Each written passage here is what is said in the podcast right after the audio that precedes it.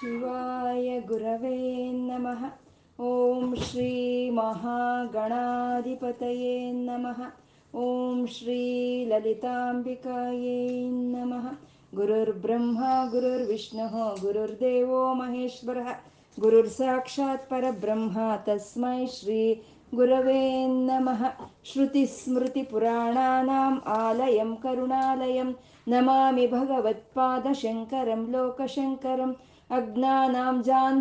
ತೀರ್ಥಂ ವಿದ್ಯಾತೀರ್ಥಂ ವಿವೇಕಿನಾಂ ಸರ್ವೇಷಾಂ ಸುಖದಂ ತೀರ್ಥಂ ಭಾರತೀತೀರ್ಥಮಾಶ್ರಯೇ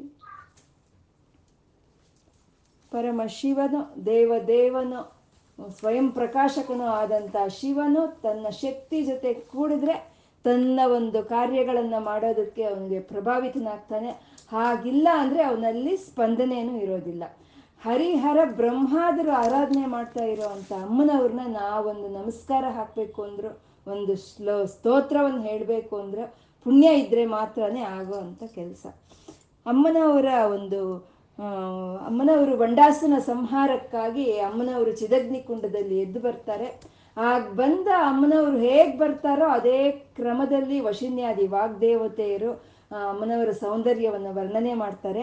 ಅದೇ ಒಂದು ಕ್ರಮದಲ್ಲಿ ಶಂಕರರನ್ನು ವರ್ಣನೆ ಮಾಡ್ತಾ ಇದ್ದಾರೆ. ಅಮ್ಮನವರ ಕಿರೀಟ ಸೂರ್ಯ ಚಂದ್ರರಿಂದ ಸೇ ಅವ್ರನ್ನ ಸೇರಿಸ್ಕೊಂಡು ಮಾಡಿರೋ ಅಂಥ ಒಂದು ಚಿನ್ನದ ಒಂದು ಕಿರೀಟವನ್ನ ಅಮ್ಮನವರು ಅಲಂಕಾರ ಮಾಡ್ಕೊ, ಅಲಂಕರಿಸ್ಕೊಂಡಿದ್ದಾರೆ. ಇನ್ನು ಕಪ್ಪಾಗಿ, ದಟ್ಟವಾಗಿ ಇರೋ ಅಂಥ ಕೂದಲಿಂದ ಅದ್ಭುತವಾದ ಜಡೆಯನ್ನು ಅಮ್ಮನವರು ಹಾಕ್ಕೊಂಡಿದ್ದಾರೆ. ಆ ಜಡೆಯಲ್ಲಿ ಚಂಪಕ, ಅಶೋಕ ಮುಂತಾದ ಒಂದು ಹೂವುಗಳು ಅಲಂಕಾರವಾಗಿ ಅಮ್ಮನವರ ಮುಡಿಯಲ್ಲಿ ಇದೆ.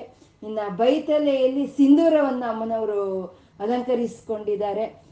ಎಷ್ಟು ಒಂದು ಗಟ್ಟಿಯಾಗಿ ಜಡೆ ಹಾಕಿದ್ರು ಅಮ್ಮನವರು ಮುಂಗುರು ಕೂದಲು ಮುಖದ ಮೇಲೆ ಒಂದು ದುಂಬಿಗಳ ತಳ ಹಾರಾಡ್ತಾ ಇದೆಯಂತೆ. ಅಂದ್ರೆ ದುಂಬಿಗಳು ಪದ್ಮದಲ್ಲಿ ಇರೋಂಥ ಮಕರಂದವನ್ನ ಹೀರ್ಕೊಳ್ಳೋದಕ್ಕೆ ದುಂಬಿಗಳು ಹೇಗೆ ಪದ್ಮದ ಮೇಲೆ ವಾಲುತ್ತೋ ಹಾಗೆ ಈ ಮುಂಗುರುಗಳು ಅನ್ನೋ ಒಂದು ದುಂಬಿಗಳು ಅಮ್ಮನವರ ಒಂದು ವದನ ಅನ್ನೋ ಒಂದು ಪದ್ಮ ಅಲ್ಲಿರೋ ಅಂತ ಒಂದು ಸೌಂದರ್ಯವನ್ನು ಹೀರ್ಕೊಳ್ಳೋದಕ್ಕೆ ಅಲ್ಲಿ ಕೂತಿದೆ ಅಂತ ಮುಂಗುರುಗಳನ್ನು ವರ್ಣನೆ ಮಾಡಿದ್ರು. ಮತ್ತೆ ಲಲಾಟಂ ಅಂದ್ರೆ ಅದು ಹೇಗಿದೆ ಅಂತಂದ್ರೆ, ಅಷ್ಟಮಿ ಚಂದ್ರನ ಹಾಗೆ ಇದೆಯಂತೆ ಅಮ್ಮನವರ ಒಂದು ಫಾಲಭಾಗ. ಅಂದ್ರೆ ಅಷ್ಟಮಿ ಚಂದ್ರನ ಹಾಗೆ ಇದೆ ಅಂತಂದ್ರೆ ಯಾವುದು ವಿಕಾರಗಳು ಇಲ್ಲದೆ ಇರುವಂತ ಒಂದು ಮನಸ್ತತ್ವಕ್ಕೆ ಸಂಕೇತ ಅದು ಅಷ್ಟಮಿ ಚಂದ್ರ ಅನ್ನೋದು. ಅಂದ್ರೆ ಅಮ್ಮ ನಿರ್ವಿಕಾರಳು ಅಂದ್ರೆ ಕಷ್ಟ, ಸುಖ, ಲಾಭ, ನಷ್ಟ ಇಂಥ ವಿಕಾರಗಳು ಯಾವುದೂ ಅಮ್ಮನವರಿಗೆ ಇಲ್ಲ ಅನ್ನೋದು ತೋರಿಸುವಂಥದ್ದು ಒಂದು ಲಲಾಟದ ಒಂದು ಫಾಲಭಾಗದ ಒಂದು ಧ್ಯಾನ. ಇನ್ನೊಬ್ಬರು ಇನ್ನು ಕಣ್ಣು ಉಬ್ಬಿನ ಧ್ಯಾನದಲ್ಲಿ ಆ ಕಣ್ಣು, ಎರಡು ಕಣ್ಣು ಉಬ್ಬುಗಳು ಒಂದು ಸ್ವಲ್ಪ ಬಾಗಿ ಇದೆ. ಹಾಗೆ ಅಂತ ಒಂದು ಆ ಎರಡು ಉಬ್ಬುಗಳು ಮನ್ಮಥನ ಕೈಯಲ್ಲಿರೋ ಒಂದು ಧನಸ್ಸಿನ ಹಾಗೆ ಕಾಣಿಸ್ತಾ ಇದೆ. ಇನ್ನ ಧನಸ್ಸಿಗೆ ಆ ಆ ಕಡೆ ತುದಿ, ಈ ಕಡೆ ತುದಿ ಸೇರಿಸಿ ಕಟ್ಟಿರ್ತಾರಲ್ಲ, ಅದಕ್ಕೆ ಯಾವುದೋ ದಾರ ಅಂತಂದ್ರೆ ಅಮ್ಮನವರ ಕಣ್ಣಿನ ರೆಪ್ಪೆ ಮೇಲೆ ಇರುವಂತ ಕೂದಲುಗಳು ಅವೇ ದಾರವಾಗಿ ಕಾಣಿಸ್ತಾ ಇದೆ. ಅದನ್ನೇ ಆಯುಧವನ್ನಾಗಿ ಮಾಡ್ಕೊಂಡಿದ್ದಾನೆ. ಅಂದ್ರೆ ಅಮ್ಮನವರ ಕಣ್ಣು ಉಬ್ಬುಗಳನ್ನ ಆಯುಧವನ್ನಾಗಿ ಮಾಡ್ಕೊಂಡಿದ, ಮಾಡ್ಕೊಂಡಿದ್ದಾನೆ ಮನ್ಮಥ ಅಂದ್ರೆ ಅಮ್ಮನವರ ಒಂದು ಸೌಂದರ್ಯದಿಂದ ಈಶ್ವರನಲ್ಲಿ ಮೋಹವನ್ನು ಗುರಿ ಮಾಡಿಸ್ಬೇಕು, ಮೋಹವ ಬರೋ ಹಾಗೆ ಮಾಡಿಸ್ಬೇಕು ಅಂತ ಒಂದು ಮನ್ಮಥನ ಒಂದು ಇದು. ಆದ್ರೆ ಅಂತ ಒಂದು ಬಾಹ್ಯ ಸೌಂದರ್ಯಕ್ಕೆ ಸಿಕ್ಕೋನಲ್ಲ ಪರಮಾತ್ಮ ಅಂತ ಉಮೆ ಅಂತ ಹೇಳಿದ್ರು. ಅಂದ್ರೆ ತಂದೆ, ತಾಯಿ, ಅರಮನೆ, ರಾಜ್ಯ, ಬಂಧು, ಮಿತ್ರಗಳು ಯಾರು ಬೇಡ. ನನಗೆ ಆ ಪರಮಾತ್ಮನೇ ಬೇಕು ಅನ್ನೋ ಒಂದು ಚಿತ್ತ ಶುದ್ಧಿ, ಅದೇ ಒಂದು ಸತ್ಸಂಕಲ್ಪ ಅಂತೀವಿ, ಅದೇ ತಪೋ ಮನಸ್ಸು ಅಂತ ಹೇಳ್ತೀವಿ. ಅಂತ ತಪಸ್ಸಿಗೆ ಸಿಕ್ಕವನು ಪರಮಾತ್ಮ ಅನ್ನೋದನ್ನ ತಿಳಿಸ್ಕೊಟ್ರು.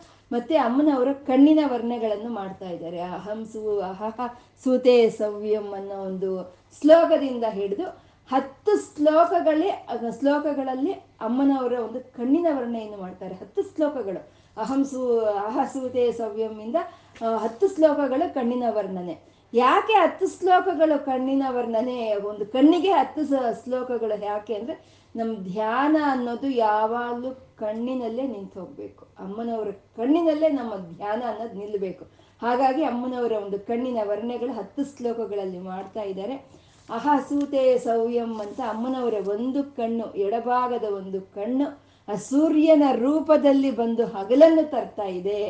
ಅಮ್ಮನವರ ಬಲಭಾಗ ಎಡಭಾಗದ ಕಣ್ಣು ಚಂದ್ರನಾಗಿ ಬಂದು ಒಂದು ರಾತ್ರಿಯನ್ನು ತರ್ತಾ ಇದೆ. ಇನ್ನ ಫಾಲನೇತ್ರ ಅದು. ಒಂದು ಪು ಅದು ಒಂದು ಮೊಗ್ಗು ಥರ ಇರುತ್ತೆ. ಅದು ಬಿಟ್ಟು ಬಿಡ್ದಲೇ ಇರೋವಂಥ ಮೊಗ್ಗು ಥರ ಇಂಥ ಒಂದು ಫಾಲನೇತ್ರ ಅದು.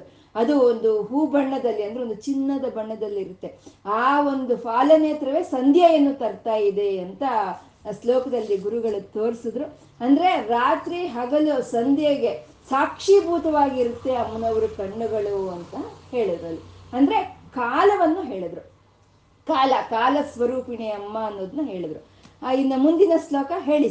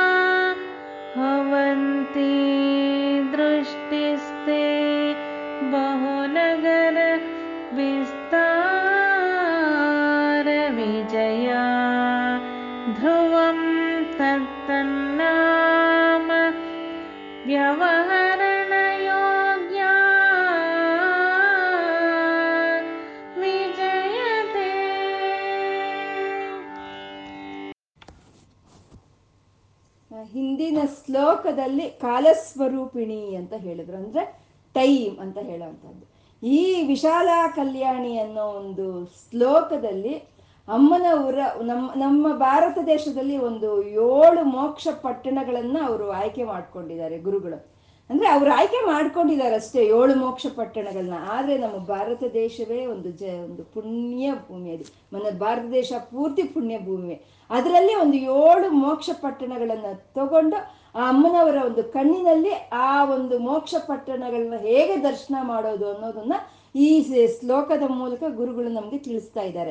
ಅಂದ್ರೆ ಹಿಂದಿನ ಕ, ಶ್ಲೋಕದಲ್ಲಿ ಕಾಲವನ್ನ, ಅಂದ್ರೆ ಟೈಮ್ ಅನ್ನ ಹೇಳಿದ್ರೆ ಈ ಶ್ಲೋಕದಲ್ಲಿ ದೇಶವನ್ನ ಅಂದ್ರೆ ಸ್ಪೇಸ್ ಅನ್ನ ಹೇಳ್ತಾ ಇದ್ದಾರೆ. ಅಂದ್ರೆ ಟೈಮ್ ಅಂಡ್ ಸ್ಪೇಸ್ ಅಂತ, ದೇಶ ಕಾಲಗಳನ್ನ ಈ ಶ್ಲೋಕದ ಮೂಲಕ ನಮ್ಗೆ ಗುರುಗಳು ತಿಳಿಸ್ಕೊಡ್ತಾ ಇದ್ದಾರೆ. ಅಮ್ಮನವರ ಕಣ್ಣುಗಳು ಹೇಗಿದೆ ಅಂದ್ರೆ ವಿಶಾಲ ಕಲ್ಯಾಣಿ, ಅಂದ್ರೆ ವಿಶಾಲವಾಗಿದೆಯಂತೆ ಅಮ್ಮನವ್ರ ಕಣ್ಣುಗಳು. ಕಲ್ಯಾಣಿ ಅಂದ್ರೆ ಒಳ್ಳೆಯದನ್ನ ಮಾಡೋ ಕ, ಕಣ್ಣುಗಳು. ಸ್ಫುಟ ರುಚಿರ ಯೋಧ್ಯ ಅಂದ್ರೆ ಸ್ಫುಟವಾಗಿ ಅಂದ್ರೆ ಸ್ಪಷ್ಟವಾಗಿ ಇದೆ, ಪ್ರಕಾಶಮಾನವಾಗಿ ಹೊಳಿತಾ ಇದೆಯಂತೆ ಅಮ್ಮನವ್ರ ಕಣ್ಣುಗಳು. ಕುವಲಯ ಅಂತಂದ್ರು. ಕುವಲಯ ಅಂತಂದ್ರೆ ಒಂದು ಮೊಗ್ಗು ಅಂತ. ಆ ಮೊಗ್ಗಿನ ಹಾಗೆ ಅಮ್ಮನವರ ಒಂದು ಕಣ್ಣುಗಳನ್ನ ಒಂದು ಪದ್ಮಕ್ಕೆ ಹೋಲಿಸ್ತಾ ಇದ್ದಾರೆ. ನಾವು ಹೇಳ್ಕೊಂಡಿದೀವಿ, ಅಮ್ಮನವರು ಪದ್ಮಿನಿ ಜಾತಿ ಸ್ತ್ರೀ, ಹಾಗಾಗಿ ಅಮ್ಮನವರ ಅವಯವಗಳನ್ನ ಪದ್ಮಕ್ಕೆ ಹೋಲಿಸ್ತಾರೆ ಅಂತ.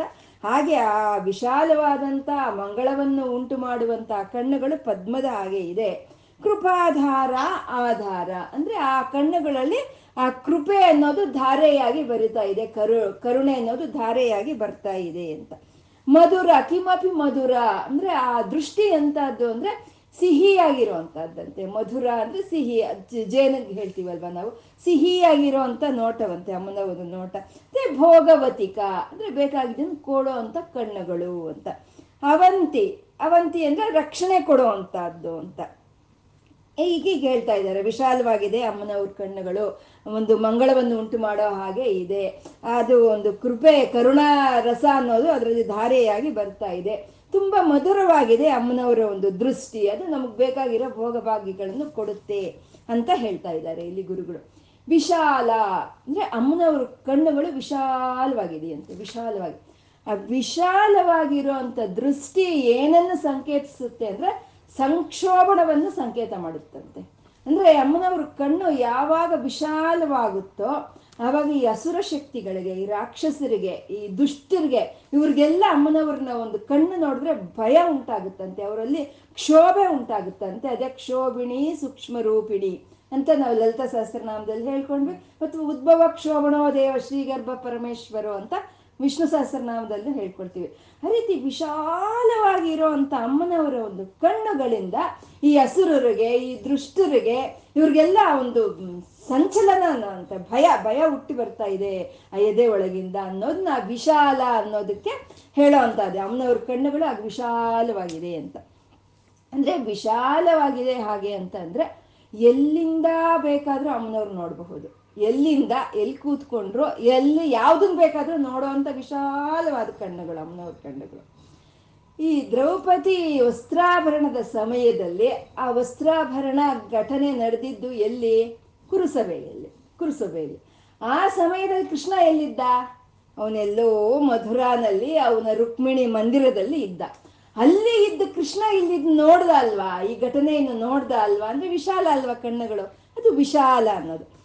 ಮತ್ತೆ ಅವನು ಯಾವಾಗ ಆ ದೃಶ್ಯವನ್ನು ನೋಡಿದನೋ ಆವಾಗ ಆ ಕುರುವಂಶಕ್ಕೆ ಒಂದು ವಿನಾಶಕ್ಕೆ ನಾಂದಿ ಅನ್ನೋದು ಆಯ್ತು. ಅಂದ್ರೆ ಆ ರೀತಿ ವಿಶಾಲವಾಗಿ ಆ ಸಂಕ್ಷೋಭವನ್ನು ತರ್ತಾ ಇರೋದು ಅಂತ ಹೇಳೋ ಅಂತ ಅಂತ ಒಂದು ಭಾವನೆ ಇಲ್ಲಿ ಬರ್ತಾ ಇದೆ. ಅಂದ್ರೆ ವಿಶಾಲವಾಗಿದೆ ಕಣ್ಣುಗಳು. ಆ ಕಣ್ಣುಗಳಿಂದ ದುಷ್ಟರಿಗೆಲ್ಲ ಒಂದು ಸಂಕ್ಷೋಭೆ ಉಂಟಾಗುತ್ತೆ. ಅದು ಎಲ್ಲಿಂದ ಇದ್ರೂ ನಾವು ಬ, ರೂಮಲ್ಲಿ ಕೂತ್ಕೊಂಡು ಬಾಗಿಲು ಹಾಕೊಂಡಿದ್ರು ನಮ್ಮನ್ನ ಅಮ್ಮ ನೋಡ್ತಾಳೆ, ಅಷ್ಟು ವಿಶಾಲವಾಗಿದೆ, ಅಮ್ಮನವರ ದೃಷ್ಟಿ ಅಂತ ಇಲ್ಲಿ ಹೇಳ್ತಾ ಇದ್ದಾರೆ. ಇದು ಅಮ್ಮನವ್ರ ದೃಷ್ಟಿ.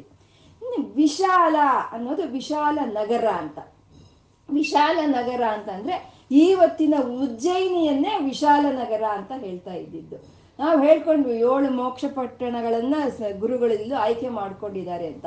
ಆ ಉಜ್ಜಯಿನಿ, ಆ ಉಜ್ಜಯಿನಿನೇ ವಿಶಾಲ ನಗರ ಅಂತ ಹೇಳ್ತಾ ಇದ್ದಿದ್ದು. ಉಜ್ಜಯಿನಿ, ಉತ್ ಜಯನಿ ಅಂದ್ರೆ ಆ ತ್ರಿಪುರಾಸನ ಸಂಹಾರ, ತ್ರಿಪುರಾಸುರನ ಸಂಹಾರ ಎಲ್ಲಿ ನಡೆಯುತ್ತೋ ಅದು ಉತ್ ಜಯನಿ, ಉಜ್ಜಯಿನಿ ಆಗಿರುವಂತಹದ್ದು. ಅಂದ್ರೆ ಆ ವಿಶಾಲವಾದ ಅಮ್ಮನವರ ಕಣ್ಣುಗಳಲ್ಲಿ ಆ ಉಜ್ಜಯಿನಿ ಅನ್ನೋದು. ಅಂದ್ರೆ ಅದ್ರ ತ್ರಿಪುರಾಂತಕ ಸಂಹಾರ ಆಗುತ್ತಲ್ವ? ದುಷ್ಟರ ಸಂಹಾರ ಆಗುತ್ತಲ್ವ? ಹಾಗೆ ಆ ರೀತಿ ಆ ವಿಶಾಲ ಪಟ್ಟ, ವಿಶಾಲ ಅಂತಂದ್ರೆ ಉಜ್ಜಯಿನಿ ಅಂತ. ಅದು ಒಂದು ಮೋಕ್ಷ ಪಟ್ಟಣ ಅಂತ. ಈ ಶ್ಲೋಕ ಶುರು ಮಾಡೋದೇ ಹೇಗ್ ಮಾಡಿದ್ರು? ವಿಶಾಲ ದೃಷ್ಟಿ ಅಂತ ಹೇಳ್ತಾ ಇದ್ದಾರೆ ಅಂದ್ರೆ ಮೊದಲು ದುಷ್ಟರ ಸಂಹಾರವನ್ನು ಹೇಳ್ತಾ ಇದ್ದಾರೆ. ಅಂದ್ರೆ ಫಸ್ಟ್ ಆ ದುಷ್ಟರ ಸಂ ಸಂಹಾರ ಆಗ್ಬೇಕು. ಆ ಕೆಟ್ಟ ಗುಣಗಳು ಹೋಗ್ಬೇಕು. ನಮ್ಮಲ್ಲಿರೋ ಕೆಟ್ಟ ಗುಣಗಳು ಹೋಯ್ತಾ ನಮ್ಗೆ ಆಗೋದೇ ಮಂಗಳವೇ. ಅದೇ ಕಲ್ಯಾಣಿ ಅಂತ ಹೇಳ್ತಾ ಇದ್ದಾರೆ. ಹಾಗೆ ದುಷ್ಟ ಶಕ್ತಿಗಳು ಹೋದ್ರೆ ನಮ್ಗೆ ಸರ್ವ ಮಂಗಳವೂ ಉಂಟಾಗುತ್ತೆ. ಅದು ಕಲ್ಯಾಣಿ ಅಂತ. ಅಮ್ಮನವರ ಕಣ್ಣುಗಳನ್ನು ನಾವು ಧ್ಯಾನ ಮಾಡ್ತಾ ಇದ್ರೆ ಎಲ್ಲವೂ ಒಳ್ಳೆಯ ಮಂಗಳಕರವಾದಂಥವೇ ಘಟನೆಗಳೇ ನಮ್ಮ ಜೀವನದಲ್ಲಿ ನಡೆಯುತ್ತೆ. ಅಂತ ಸರ್ವ ಮಂಗಳ ಮಾಂಗಲ್ಯ ಅಲ್ವಾ? ಅಂತ ಎಲ್ಲ ಒಂದು ಒಳ್ಳೆಯದನ್ನೇ ಮಾಡ್ತಾಳೆ ಅಮ್ಮ ಅಂತ ಒಳ್ಳೆಯದನ್ನ ಮಾಡೋ ಅಂತ, ಕಣ್ಣುಗಳಿರೋ ಅಂತ ಅಮ್ಮ ಕಲ್ಯಾಣಿ ಅಂತ. ಇದು ಕೃಷ್ಣನು ಬಲರಾಮ. ಇಬ್ರು ಅವರು ದ್ವಾರಕ ಬಿಟ್ಟು ಮಧುರಾಗ ಹೋಗ್ತಾರೆ. ಆ ಮಧುರಾಗೆ ಹೋದಾಗ ಆ ಮಧುರ ಬೀದಿಗಳಲ್ಲಿ ನಡೆದು ನಡೆದು ಅವ್ರು ಹೋಗ್ತಾ ಇರ್ತಾರೆ. ಹೋದ್ರೆ ಅಲ್ಲಿ ಕುಬ್ಜ ಕುಬ್ಜ ಅನ್ನೋ ಒಂದು ಹೆಂಗಸು. ಅದು ಕುಬ್ಜ ಅಂತಂದ್ರೆ ಒಂದು ವಿಕಾರವಾದಂತ ಒಂದು ರೂಪ, ಒಂದು ಜಿಗುಪ್ಸಾಕರವಾದಂತ ಒಂದು ಶರೀರ, ಅದು ಬಗ್ಗಿ ಹೋಗಿರ್ತಾಳೆ, ಅರ್ಧ ಬಗ್ಗಿ ಹೋಗಿರ್ತಾಳೆ. ನೋಡಕ್ಕೂ ಆಗ್ದಲೇ ಇರೋಷ್ಟು ಕುರೂಪಿ ಕುರೂಪಿ ಹೆಣ್ಣು, ಅವಳನ್ನ ಕುಬ್ಜ ಅಂತ ಹೇಳ್ತಾರೆ. ಅವಳು ಎದುರು ಬರ್ತಾರೆ ಅವಳ ಹತ್ರ ಯಾರು ಮಾತಾಡೋದು ಅಲ್ಲ, ಅವಳ ಹತ್ರಕ್ಕೂ ಯಾರು ಹೋಗಲ್ಲ, ಅವಳನ್ನ ಯಾರು ಮುಟ್ತಾನೂ ಇರೋದಿಲ್ಲ. ಹಂಗೆ ಅವಳು ಪಾಪ ಇದು ಮಾಡ್ತಾ ಇರ್ತಾಳೆ, ಅವಳು ಕುಬ್ಜ, ಅವಳು ಎದುರು ಬರ್ತಾಳೆ ಕೃಷ್ಣನ್ಗೂ ಬಲರಾಮನ್ಗೂ. ಅವಳು ಒಂದು ದೇವಸ್ಥಾನಕ್ಕೆ ಹೋಗಿ ಆ ಭಗವಂತನ ಸೇವೆ ಮಾಡಬೇಕು ಅಂತ ಆ ಹೂವಿನ ಬುಟ್ಟಿಯಲ್ಲಿ ಎಲ್ಲ ಹೂವನ್ನು ತುಂಬಿಸ್ಕೊಂಡು ತಗೊಂಡು ಬರ್ತಾ ಇರ್ತಾಳೆ. ಅವಳು ಬಗ್ಗ ಹೋಗಿರ್ತಾಳೆ ಅರ್ಧ. ಅವಳು ಮೇಲಕ್ಕೆ ನೋಡೋಕ್ಕೂ ಅವಳಿಗೆ ಆಗೋದಿಲ್ಲ. ಆ ರೀತಿ ಬಗ್ಗು ಹೋಗಿರೋ ಅವಳು. ಭಕ್ತಳು. ಹಾಗೆ ಅವಳು ಆ ದೇವಸ್ಥಾನಕ್ಕೆ ಅಂತ ಬರ್ತಾ ಇರ್ತಾಳೆ. ಬರ್ತಾ ಇದ್ರೆ ಈ ಕೃಷ್ಣ ಬಲರಾಮರು ಎದುರು ಹೋಗ್ತಾರೆ. ಹೋಗಿ ಕುಬ್ಜ ಅಂತ ಕರೀತಾನೆ ಅವನು, ಕೃಷ್ಣ. ಕರೆದಾಗ, ಇವಳು ಅಯ್ಯೋ ಯಾರು? ನನ್ನ ಹತ್ರ ಬರಬೇಡಿ, ನನ್ನ ಹತ್ರ ಮಾತಾಡಬೇಡಿ ಅಂತ ಕಿರ್ಚ್ತಾಳೆ. ಕಿರ್ಚಿದಾಗ ಇವನ್ ಹತ್ರಕ್ಕೆ ಹೋಗ್ತಾನೆ, ಕೃಷ್ಣ ಹತ್ರಕ್ಕೆ ಹೋಗ್ತಾನೆ. ಅಂದ್ರೆ, ಬೇಡ ಬೇಡ, ಬರಬೇಡಿ, ನನ್ನ ಹತ್ರ ಬರಬೇಡಿ ನೀವು ನೀವು ಅಂತ ಕಿರ್ಚಿದಾಗ ಇವನು ಹೋಗಿ ಕೈ ಹಿಡ್ಕೊಳ್ತಾನೆ, ಅವಳು ಕೈ ಹಿಡ್ಕೊಳ್ತಾನೆ ಕೃಷ್ಣ. ನನ್ನ ಹತ್ರ ಮಾತೇ ಆಡೋದಿಲ್ಲ ಯಾರೂ ನನ್ನ ಹತ್ರಕ್ಕೆ ಬರೋದಿಲ್ಲ. ಅಂಥದ್ರಲ್ಲಿ ನೀನು ನನ್ನ ಕೈ ಮುಟ್ಟಿದ್ರೆ, ನನ್ಗಿರೋ ದರಿದ್ರ ನಿಂಗೂ ಬರುತ್ತಪ್ಪ. ಯಾಕಪ್ಪ ಬಂದೆ ನಿನ್ನ ನನ್ನ ಹತ್ರ? ಅಂತ ಅಳ್ತಾಳೆ. ಆವಾಗ ಏನು ಆಗಲ್ಲ ಏನು ಆಗಲ್ಲ. ನೀನು ಒಂದು ಸರಿ ನನ್ನ ಮುಖ ನೋಡು ನೀನು ಅಂತ ಕೃಷ್ಣ ಕೇಳ್ತಾನೆ. ಕೇಳಿದ್ರೆ ಅದು ನೋಡಲ್ಲ, ಇಲ್ಲ ಇಲ್ಲ, ನನ್ನ ದೃಷ್ಟಿ ಅಷ್ಟು ಶುಭಕರವಾಗಿರುವಂಥದ್ದಲ್ಲ ಅದು ಶುಭ, ಶುಭಶಕನವಲ್ಲ. ಹಾಗಾಗಿ ನಾನು ನೋಡಲ್ಲ. ಇಲ್ಲ, ನೀನು ಒಂದು ಸಲಿ ಒಂದು ಸಲಿ ನನ್ನ ಕಣ್ಣಲ್ಲಿ ಕಣ್ಣಿಟ್ಟು ನೋಡು ಸಾಕು ಅಂತ ಕೃಷ್ಣ ಹೇಳಿದಾಗ ಕುಬ್ಜ ಕೃಷ್ಣನ ಕಣ್ಣಲ್ಲಿ ನೋಡ್ತಾಳೆ. ನೋಡಿದ ತಕ್ಷಣ ಅವಳು ಹೇಗೆ ರೂಪಾಂತರವಾಗ್ತಾಳೆ ಅಂತಂದ್ರೆ ಒಳ್ಳೆ ಸುಂದರಿಯಾದ ಒಂದು ಒಳ್ಳೆ ಹದಿನಾರು ವರ್ಷದ ಒಂದು ಯುವತಿಯಾಗಿ ಮಾರ್ಪಾಟಾಗ್ತಾಳೆ ಇದಕ್ಕಿಂತ ಇನ್ನು ಕಲ್ಯಾಣ, ಅಮ್ಮನವರು ಕಣ್ಣುಗಳ ಕಲ್ಯಾಣಿ ಅಂತ ಹೇಳೋದಕ್ಕೆ ಇನ್ನೇನು ಬೇಕು ಅಲ್ವಾ? ಹಾಗೆ ಅಮ್ಮನವರ ಒಂದು ಕಣ್ಣುಗಳಲ್ಲಿ ಧ್ಯಾನವನ್ನು ನಾವು ಮಾಡಿದ್ವ ಕಣ್ಣುಗಳಲ್ಲಿ ನೋಡ್ತಾ, ನಮಗೆಲ್ಲ ಸಮಸ್ತ ಕಲ್ಯಾಣಗಳನ್ನು ನಮಗೆ ಉಂಟಾಗುವಂಥದ್ದು. ಅದು ಕಲ್ಯಾಣಿ. ಇದು ಕಲ್ಯಾಣ ನಗರ ಅಂತ ಇದು. ಇದು ಕಲ್ಯಾಣ ನಗರ ಅನ್ನೋದು. ಇದು ಪೌರಾಣಿಕವಾಗಿ ಇದ್ದಂಥ ಒಂದು ನಗರ ಇದು ಕಲ್ಯಾಣಿ. ಸ್ಫುಟ ರುಚಿರ ಯೋಧ್ಯ ಅಂದ್ರೆ ಹೇಗಿದೆ ಆ ಕಣ್ಣುಗಳು ಅಂದ್ರೆ ಒಳ್ಳೆ ಸ್ಫುಟವಾಗಿ ಪ್ರಕಾಶಮಾನವಾಗಿ ಕಾಣ್ತಾ ಇದೆ. ವಿಶಾಲವಾಗಿ ಆ ಶುಭವನ್ನುಂಟು ಮಾಡುವಂಥ ಕಣ್ಣುಗಳು ಇದೆ ಅಲ್ವಾ? ಅದು ಪ್ರಕಾಶಮಾನವಾಗಿ ಕಾಣಿಸ್ತಾ ಇದೆಯಂತೆ. ಇದು ಅಯೋಧ್ಯ ಅಂತ ಹೇಳ್ತಾ ಇದ್ದೀರಿ. ಅಯೋಧ್ಯೆ ಅಂತಂದ್ರೆ ಇಲ್ಲಿ. ಅಯೋಧ್ಯ ಅಂತಂದ್ರೆ ಯಾವುದು ಆ ಕಣ್ಣಿನ ದೃಷ್ಟಿಯನ್ನ ಮೀರಿ ಹೋಗೋದಕ್ಕೆ ಯಾವ ಶಕ್ತಿಗೂ ಸಾಧ್ಯ ಇಲ್ಲ. ಆ ಕಣ್ಣಿನ ದೃಷ್ಟಿಯನ್ನ ಗೆಲ್ಲೋದಕ್ಕೆ ಯಾವ ಶಕ್ತಿಗೂ ಸಾಧ್ಯವಾಗ್ದಲೇ ಇರುವಂತ ಒಂದು ದೃಷ್ಟಿ ಅಮ್ಮನವ್ರದ್ದು ಅದು ಅಯೋಧ್ಯ ಅಂತ ಹೇಳೋದು. ಅಷ್ಟೇ ಅಲ್ವಾ, ಅಮ್ಮನವರ ಒಂದು ಕಣ್ಣಿನ ಒಂದು ಸಂಜ್ಞೆಯಿಂದನೇ ಸೃಷ್ಟಿ, ಸ್ಥಿತಿ, ಲಯ ಕಾರ್ಯಗಳು ನಡೀತಾ ಇದೆ ಹಾಗೆ ಅಂತಂದ್ರೆ, ಇನ್ನು ಅಮ್ಮನ ಅವರ ಒಂದು ದೃಷ್ಟಿಗೆ ದೀಟಾದಂಥ ಒಂದು ಏನು ಶಕ್ತಿ ಇರೋದಕ್ಕೆ ಸಾಧ್ಯ ಇರುತ್ತೆ? ಹಾಗಾಗಿ ಆ ಕಣ್ಣನ್ನು ಎದುರಿಸುವಂತ ಶಕ್ತಿ ಯಾವುದು ಇಲ್ಲ ಅನ್ನೋದೇ ಅಯೋಧ್ಯ ಅನ್ನೋದು.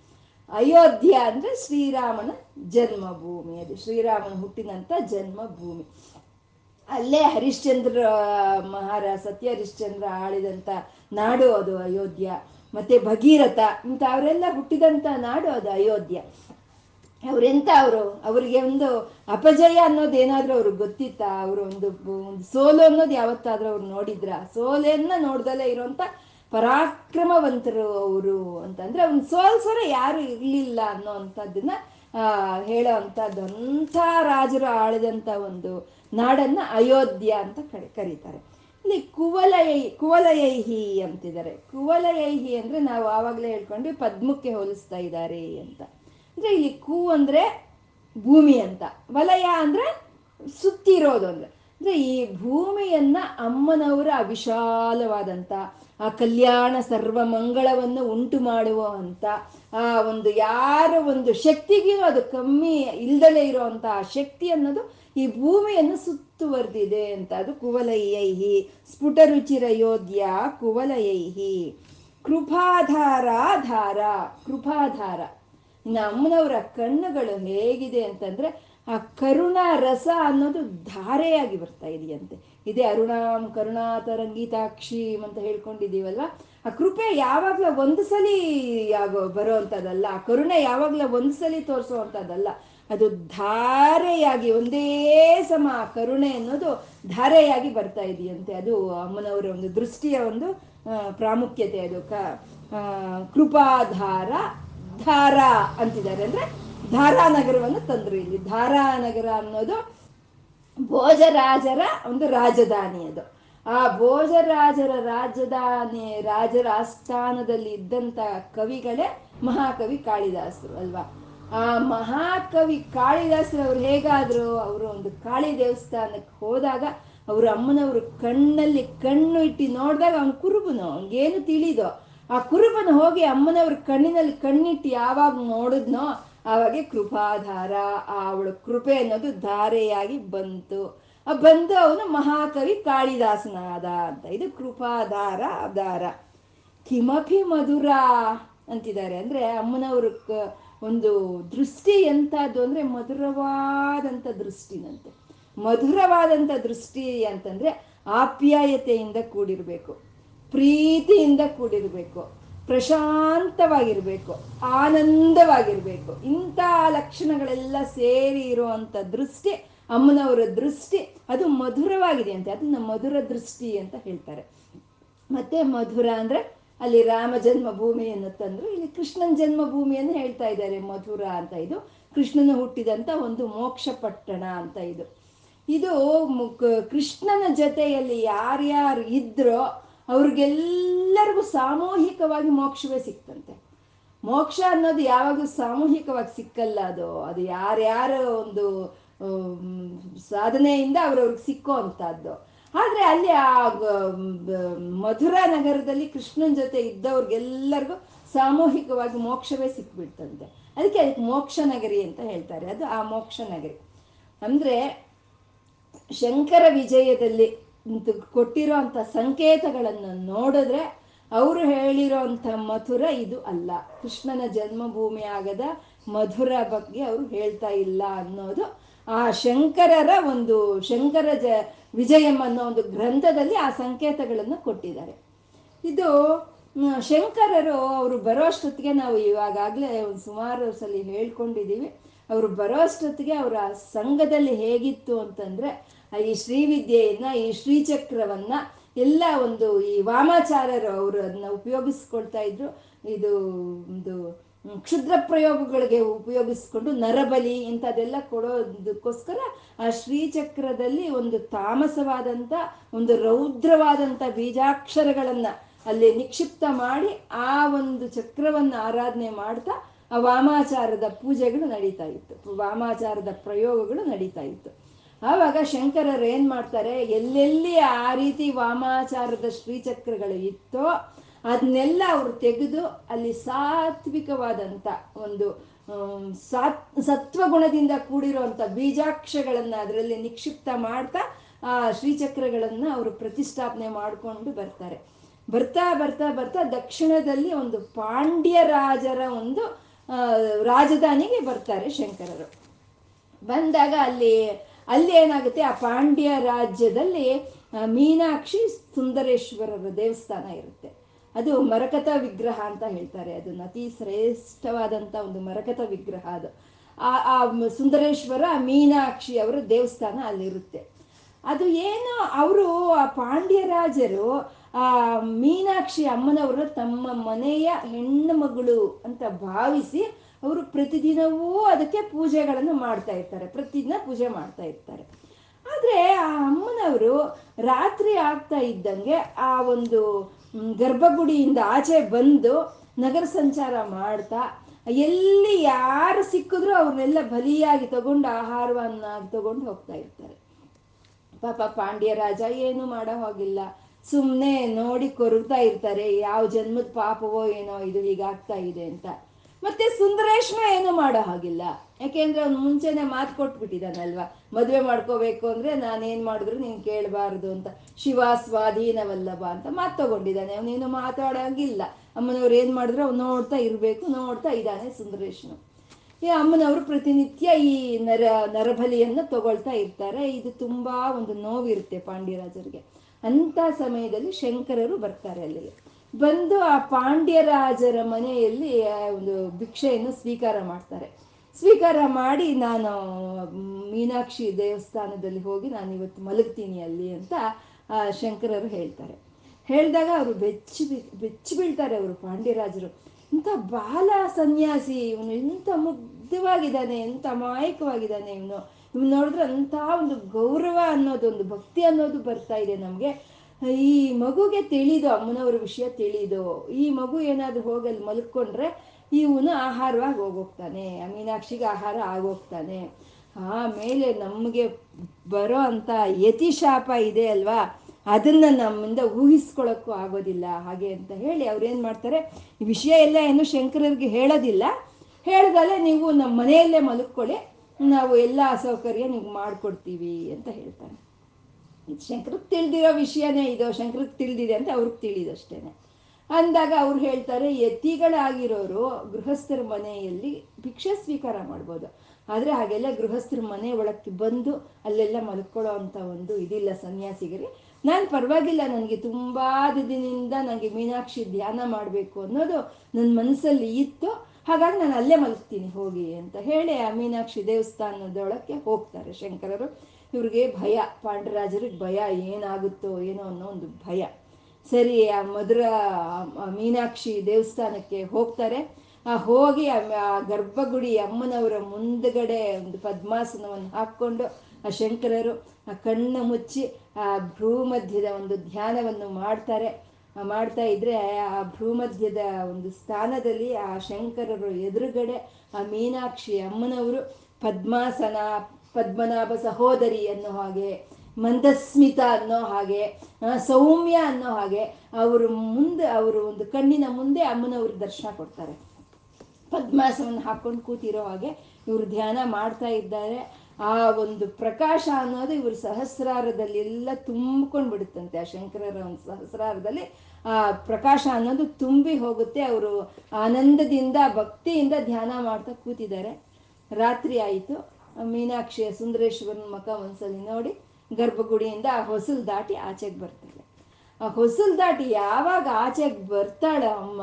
ಆವಾಗ ಆ ಮರಕತ ಒಂದು ಬಣ್ಣ ಅನ್ನೋದೊಂದು ಮಾಯವಾಗಿ ಕಪ್ಪು ಬಣ್ಣ ಬರುತ್ತೆ. ತಾಮಸ ಒಂದು ಗುಣವನ್ನು ಪಡ್ಕೊಳ್ತಾಳೆ ಅಮ್ಮ. ಉಗ್ರ ರೂಪವನ್ನು ತಾಳಿ ಕಾಳಿಯಾಗಿ ಬರ್ತಾಳೆ.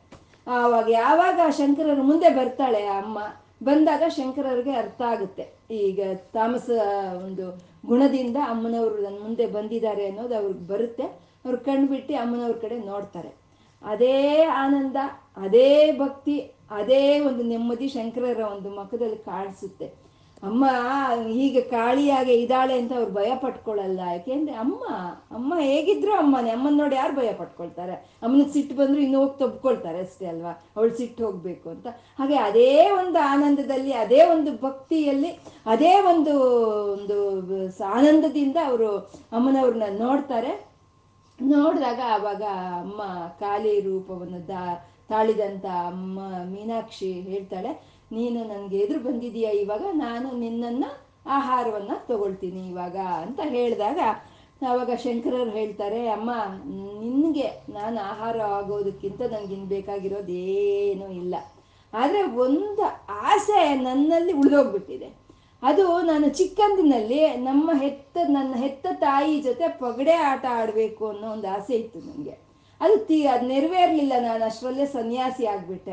ಅದು ನೆರವೇರ್ಲಿಲ್ಲ, ಅಮ್ಮ. ಇವಾಗ ನೀನು ಜಗನ್ ಮಾಡ್ತೀನಿ ನೀನು. ನಿನ್ನ ಜೊತೆ ನಾನು ಪಗಡೆ ಆಟ ಆಡಬೇಕು ಅನ್ನೋ ಒಂದು ಆಸೆ ಇದೆ ಅಂತ ಬಾಲಶಂಕರ್ ಬಾಲಶಂಕರರು ಕೇಳ್ತಾರೆ. ಆವಾಗ ಖಾಲಿ ಆಯಿತು, ಆಡೋಣ.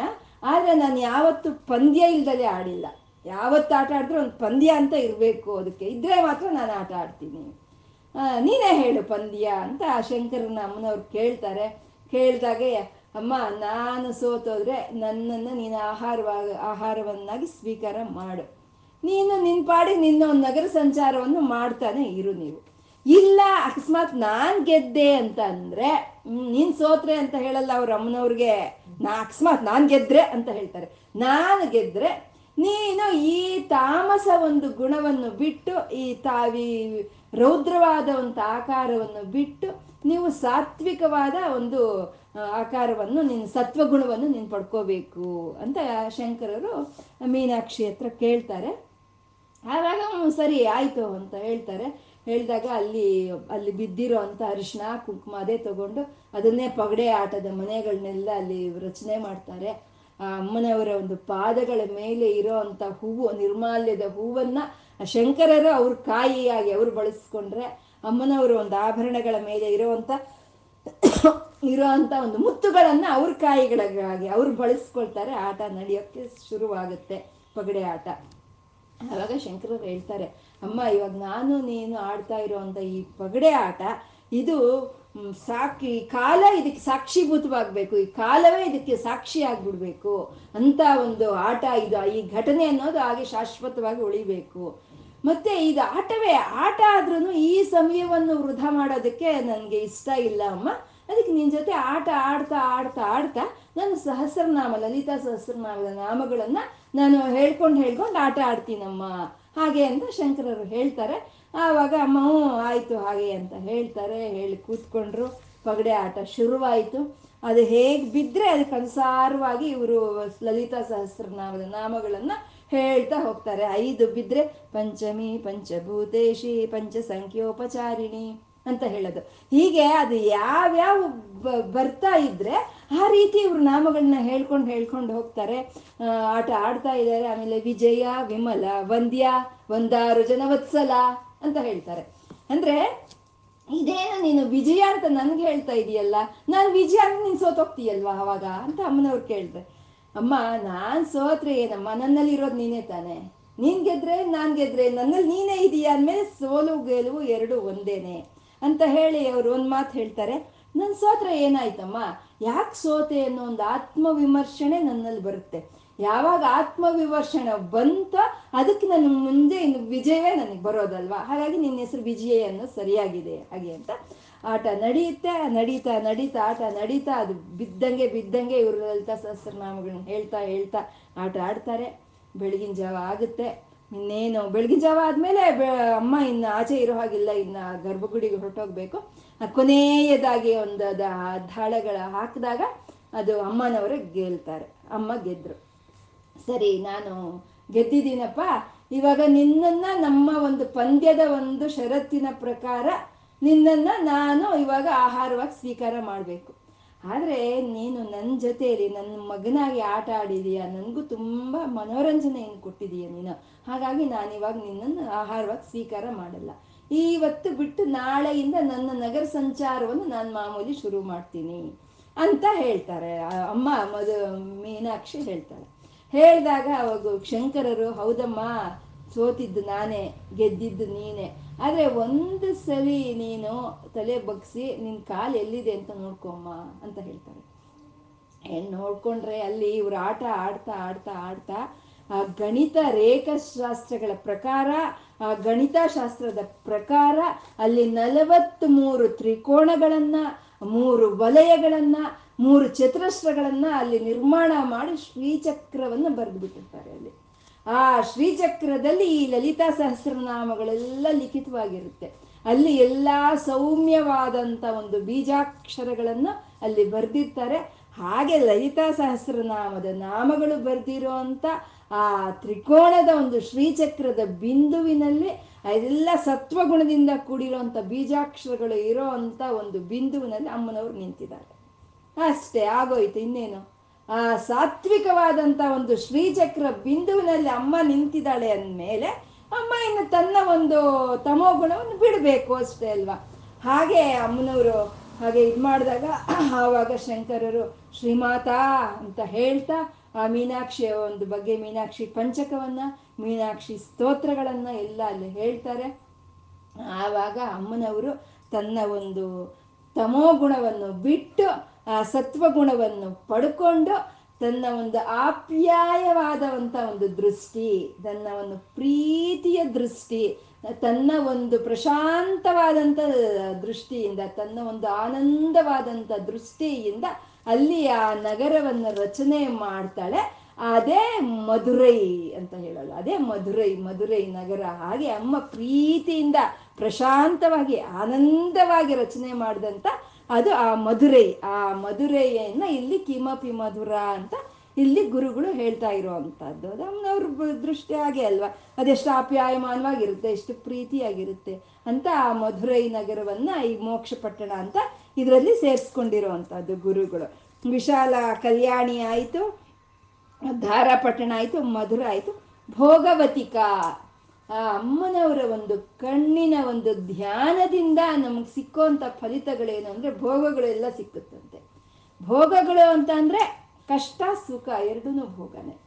ಈ ಸಿಸ್ಟರು ಇರ್ತಾರಲ್ವ, ಈ ಒಳ್ಳೆಯವರು, ಈ ಸಿಸ್ಟರು, ಅವರಿಗೆ ಕೊಡೋ ಅಂಥ ಭೋಗ, ಸುಖ.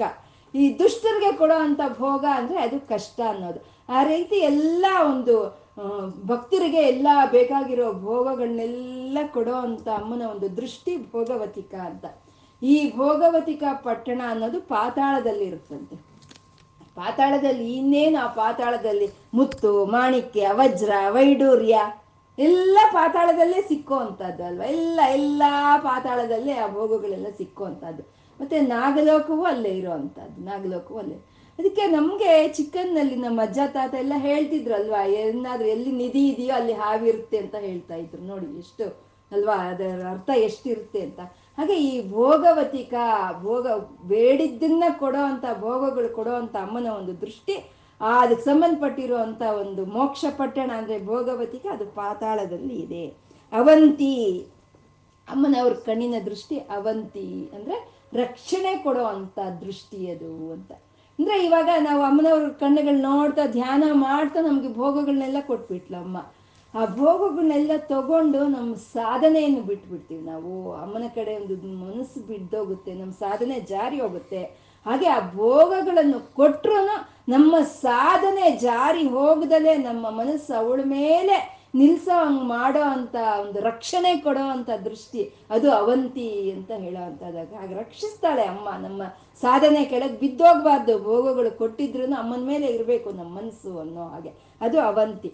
ಈ ಅವಂತಿ ಅನ್ನೋದು ಮಹಾಭಾರತದ ಕಾಲದಲ್ಲಿ ಈ ಸಂದೀಪನಿ ಗುರುಗಳು ಇದ್ದಂಥ ನಗರ ಅವಂತಿ ಅನ್ನೋದು. ಈ ಅವಂತಿ ನಗರದಲ್ಲೇ ಶ್ರೀಕೃಷ್ಣ ಬಲರಾಮರು ಆ ವಿದ್ಯಾಭ್ಯಾಸವನ್ನು ಮಾಡಿದಂಥ ಒಂದು ನಗರ ಇದು ಅವಂತಿ ಅಂತ ಹೇಳೋವಂಥದ್ದು ಅವಂತಿ ದೃಷ್ಟಿಸ್ಥೆ ಬಹುನಗರ ವಿಸ್ತಾರ ವಿಜಯ ಅಂತಂದ್ರೆ. ದೃಷ್ಟಿಸ್ಥೆ ಅಂತಂದ್ರೆ ಹಾಗೆ ಆ ದೃಷ್ಟಿ ಬಿದ್ದು ಅಮ್ಮನವರು ಒಂದು, ಯಾಕೆ ಏನಾಗ್ತಿದೆ ನಿಮಗೆ ಸುಮಾ?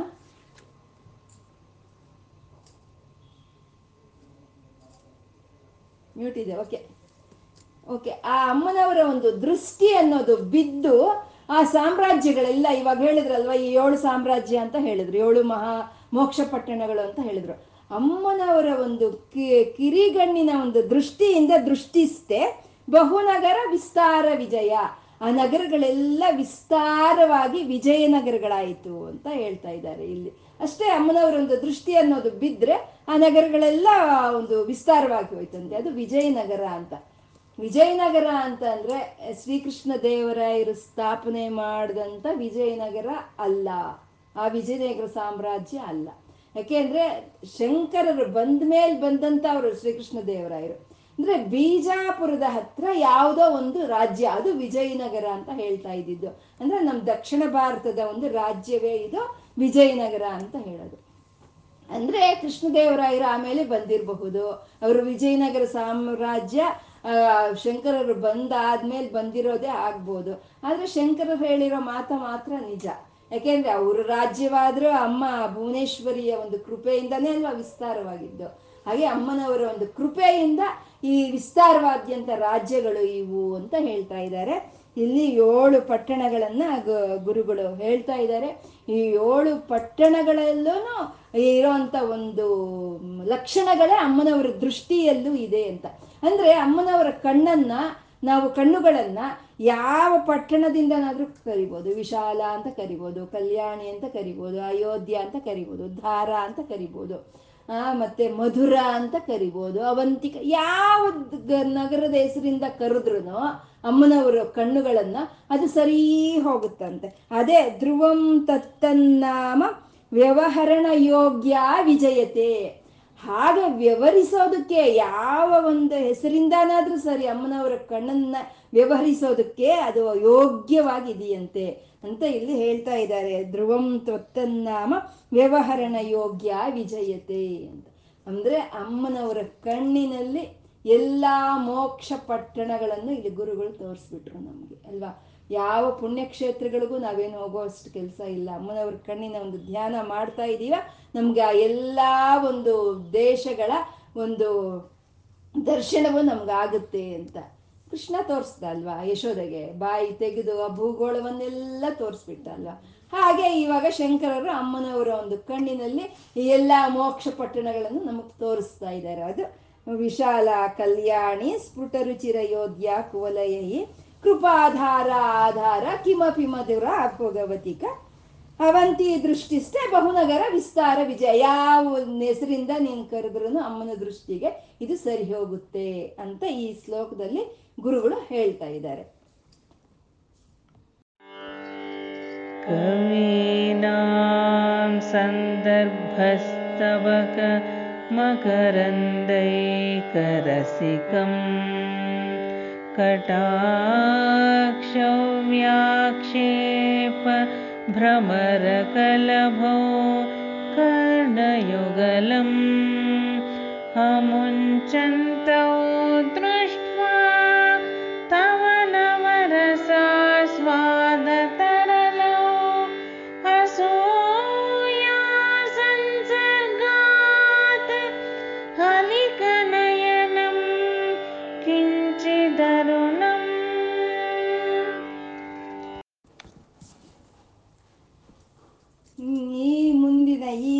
ಶ್ಲೋಕದಲ್ಲಿ ಗುರುಗಳು ಇನ್ನೊಂದು ಅದ್ಭುತವಾದ ಒಂದು ಭಾವನೆಯನ್ನ ಇಲ್ಲಿ ತರ್ತಾ ಇದ್ದಾರೆ ಗುರುಗಳು. ಕವೀನಾಂ ಸಂದರ್ಭಸ್ತಬಕ ಮಕರಂದೈಕ ರಸಿಕಂ ಕವೀನಾಂ, ಕವೀಂದ್ರಾಣಾಂ ಚೇತಃ ಕಮಲ ಅಂತ ಅಲ್ಲಿ ಹೇಳಿದ್ರು. ಅಂದ್ರೆ ಕವೀಂದ್ರರು, ಅಂದ್ರೆ ಕವಿ ಶ್ರೇಷ್ಠರು. ಯಾರವರು? ಬ್ರಹ್ಮನಿಂದ ಹಿಡಿದು ಬ್ರಹ್ಮದೇವರು, ಸರಸ್ವತಿ. ನಾವು ಸರಸ್ವತಿ ಕೃಪೆಯಿಂದ ನಾವು ಕವಿತ್ವಗಳನ್ನು ಬರಿತೀವಿ. ಆದ್ರೆ ಆ ಸರಸ್ವತಿನೇ ಸರಸ್ವತಿ ದೇವಿನೇ ಸ್ವತಃ ಅಮ್ಮನವ್ರ ಬಗ್ಗೆ ಕವಿತೆಗಳು ಬರಿತಾ ಇದ್ರಂತೆ. ಹಾಗೆ ಬ್ರಹ್ಮದೇವರು, ಸರಸ್ವತಿ, ವ್ಯಾಸ ವಾಲ್ಮೀಕರು, ಮಹಾಕವಿ ಕಾಳಿದಾಸರು ಇಂಥ ಅವರೆಲ್ಲ ಕವಿತ್ವಗಳನ್ನ ಬರೆದಿದ್ದಾರೆ. ಕವಿತ್ವಗಳನ್ನ ಬರೆದು ಅವರು ಅಮ್ಮನವ್ರಿಗೆ ನಾವು ಇದನ್ನ ಕೇಳಿಸ್ಬಿಡೋಣ ಅಂತ ನಿರ್ಧಾರ ಮಾಡ್, ಮಾಡ್ಕೊಂಡಿದ್ದಾರಂತೆ. ಯಾಕೆಂದ್ರೆ ಈ ಕವಿಗಳು ಯಾವಾಗಲೂ ಒಳ್ಳೆಯ ಕವಿತೆಗಳನ್ನು ಬರೀತಾರೆ, ಒಳ್ಳೆಯ ಛಂದಸ್ಸು, ಒಳ್ಳೆಯ ಪದಗಳಿಂದ, ಒಂದು ಗಾಢವಾದಂಥ, ಒಂದು ಲೋತಾದಂಥ, ಗಂಭೀರವಾದಂಥ ಭಾವನೆಗಳನ್ನು ತುಂಬಿ ಅವರೇನೋ ಕವಿತೆಗಳು ಬರೀತಾರೆ. ಆದರೆ ಅದನ್ನ ನೋಡಿ ಆನಂದ ಪಡುವಂಥ ರಸಿಕತ್ವೇ ನಮ್ಮಲ್ಲಿ ಇರಬೇಕಲ್ವಾ? ನಮ್ಮಲ್ಲಿ ಇದ್ರೆ ಅವ್ರಿಗೆ ಸಂತೋಷ ಆಗುತ್ತೆ. ಇಲ್ಲ ಅಂತಂದರೆ ಅವ್ರು ಎಷ್ಟು ಕಷ್ಟಪಟ್ಟ ಕವಿತೆಗಳವ್ರು ಬರೆದ್ರೆ ಮಾತ್ರ ಏನು ಪ್ರಯೋಜನ ಅಲ್ವಾ? ಅವ ರಸಿಕತ್ವ ನಮ್ಮಲ್ಲಿ ಇರಬೇಕು. ಅದಕ್ಕೆ ಮಹಾಕವಿ ಕಾಳಿದಾಸು ಕಾಳಿ ಹತ್ರ ಕೇಳ್ಕೊಳ್ತಾರಂತೆ, ಅಮ್ಮ, ನಾನು ಕಷ್ಟಪಟ್ಟು ಈಗ ಬರ್ದಿರೋ ಅಂತ ಕವಿತೆಗಳನ್ನ ರಸಿಕತ್ವ ಯಾರಿಗಿರಲ್ವೋ ಅವ್ರು ಕೇಳಿಸೋ ಅಂತ ಹಣೆ ಬರಹವನ್ನ ನನ್ನ ಹಣೆ ಮೇಲೆ ಬರಿಬೇಡ ಬರಿಬೇಡ ಬರಿಬೇಡ ಅಂತ ಹೇಳಿದ್ರಂತೆ ಸಂಸ್ಕೃತದಲ್ಲಿ ಇದು. ಯಾರ ರಸಿಕತ್ವ ಇಲ್ವೋ ಅವ್ರು ಕೇಳಿಸೋ ಅಂತ ಒಂದು ಇದು ದುಸ್ಥಿತಿ ನಂಗೆ ಬೇಡ ಅಂತ. ಅಂದ್ರೆ ಹಾಗೆ ಅವ್ರು ಅಷ್ಟು ಕಷ್ಟಪಟ್ಟು ಬರೆದಿದ್ದನ್ನ ನಾವು ಅದನ್ನ ಅನುಭವಿಸ್ಬೇಕು. ಒಂದು ಸಂಗೀತವಾಗ್ಲಿ, ಒಂದು ನೃತ್ಯವಾಗ್ಲಿ, ಒಂದು ಕವಿತ್ವವಾಗ್ಲಿ. ಆ ಕಲೆಯನ್ನು ನಾವು ಆಸ್ವಾದನೆ ಮಾಡಬೇಕು ಅಂದ್ರೆ ನಮ್ಮಲ್ಲಿ ಆ ರಸಿಕತ್ವ ಅನ್ನೋದು ಇರಬೇಕು. ಅದು ಇಲ್ಲ ಅಂದಾಗ ಅವ್ರಿಗೆ ಎಷ್ಟು ನೋವಾಗುತ್ತೆ ಅಲ್ವಾ, ಎಷ್ಟು ನೋವಾಗುತ್ತೆ ಅಲ್ವಾ. ಅದಕ್ಕೆ ಕೆಲವರೆಲ್ಲ ಅನ್ಕೊಂಡ್ರಂತೆ, ನಾವಿಷ್ಟು ಕಷ್ಟಪಟ್ಟು ಬರೆದಿರೋ ಕವಿತೆಗಳನ್ನ ಇವ್ರು ಕೇಳಲಿ ಅಂತ ನಾವು ಯಾಕೆ ಅನ್ಕೋಬೇಕು? ಅದಕ್ಕೆ ನಾವು ಒಂದೇ ಸಲ ಆ ಭಗವಂತನ್ನೇ ಆಯ್ಕೆ ಮಾಡ್ಕೊಂಡ್ಬಿಡೋಣ ನಮ್ಮ ಕವಿತೆಗಳನ್ನ ಕೇಳಿಸೋದಕ್ಕೆ ಅಂತ ಹೇಳಿ ಅನ್ನಮಯ್ಯ ವೆಂಕಟೇಶ್ವರನ ಆಯ್ಕೆ ಮಾಡ್ಕೊಂಡ್ರೆ, ತ್ಯಾಗರಾಜರು ಶ್ರೀರಾಮನ್ನ ಆಯ್ಕೆ ಮಾಡ್ಕೊಂಡ್ರೆ, ಪುರಂದರದಾಸರು ಪಾಂಡುರಂಗನ್ನ ಆಯ್ಕೆ ಮಾಡ್ಕೊಂಡ್ರು ಮುತ್ತು ಸ್ವಾಮಿ ದೀಕ್ಷಿತರು ಸುಬ್ರಹ್ಮಣ್ಯನ ಆಯ್ಕೆ ಮಾಡ್ಕೊಂಡ್ರು. ಹಾಗೆ ನಿಮ್ಮ ರಸಿಕತ್ವ ಇಲ್ದಲೆ ನಿಮ್ ಗೋಜೆ ನಮಗ್ ಬೇಡ. ನಾವು ಬರ್ದಿರೋ ಅಂತ ಕವಿತ್ವೆಗಳನ್ನೆಲ್ಲ ನಾವು ಆ ಭಗವಂತನಿಗೆ ನಾವು ತಿಳಿಸ್ತೀವಿ ಅಂತ ಹೇಳಿ ಅವ್ರು ಆಯ್ಕೆ ಮಾಡ್ಕೊಂಡ್ರಂತೆ. ಹಾಗೆ ಅಮ್ಮನವರು ಮಣಿದ್ವೀಪದಲ್ಲಿ ತನ್ನ ಒಂದು ಪಂಚ ಬ್ರಹ್ಮಾಸನದ ಒಂದು ಸಿಂಹಾಸನದ ಮೇಲೆ ಅಮ್ಮನವರು ಕೂತಿದ್ರೆ ಇವರು ಎಲ್ಲರೂ ಅಮ್ಮನವರ ಮುಂದೆ ನಿಂತ್ಕೊಂಡು ಅವರ ಕವಿತೆಗಳನ್ನ ಅವರು ಕೇಳಿಸ್ತಾ ಇದ್ದಾರೆ. ಎಲ್ಲರೂ ಕೇಳಿಸ್ತಾ ಇದ್ದಾರೆ. ಬ್ರಹ್ಮದೇವರಿಂದ ಹಿಡಿದು ಸರಸ್ವತಿಯಿಂದ ಹಿಡಿದು ವ್ಯಾಸ ವಾಲ್ಮೀಕಾದಿ ಮ, ಇವರೆಲ್ಲ ಕೇಳಿಸ್ತಾ ಇದ್ದಾರೆ. ಅವ್ರು ಬರೆದಿರುವಂಥ ಕವಿತ್ವಗಳು ಕೇಳಿಸ್ತಾ ಇದ್ದಾರೆ.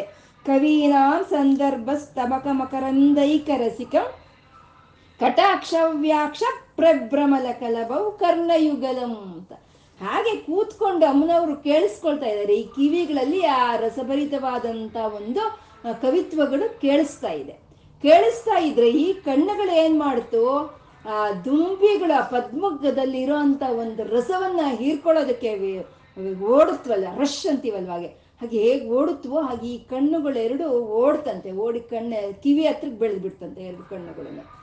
ಯಾಕೆಂದ್ರೆ ಕವಿತ್ವ ಹೇಳ್ತಾ ಇದ್ದಾರೆ, ಅದು ಒಂದು ನವರಸಗಳಿಂದ ಕೂಡಿರುವಂತ ಕವಿತ್ವ.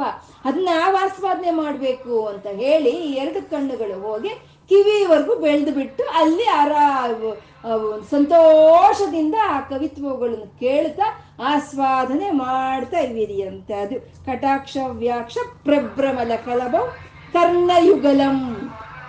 ಅಮುಂಚಂತವು ದೃಷ್ಟ ತವ ನವರಸ ಸ್ವಾದ ತರಲವು ಅಂದ್ರೆ ಆ ಕವಿತ್ವೆಗಳಲ್ಲಿ, ಆ ಕವಿತೆಯಲ್ಲಿ ನವರಸಗಳು ಇರುತ್ತೆ ಅಲ್ವಾ?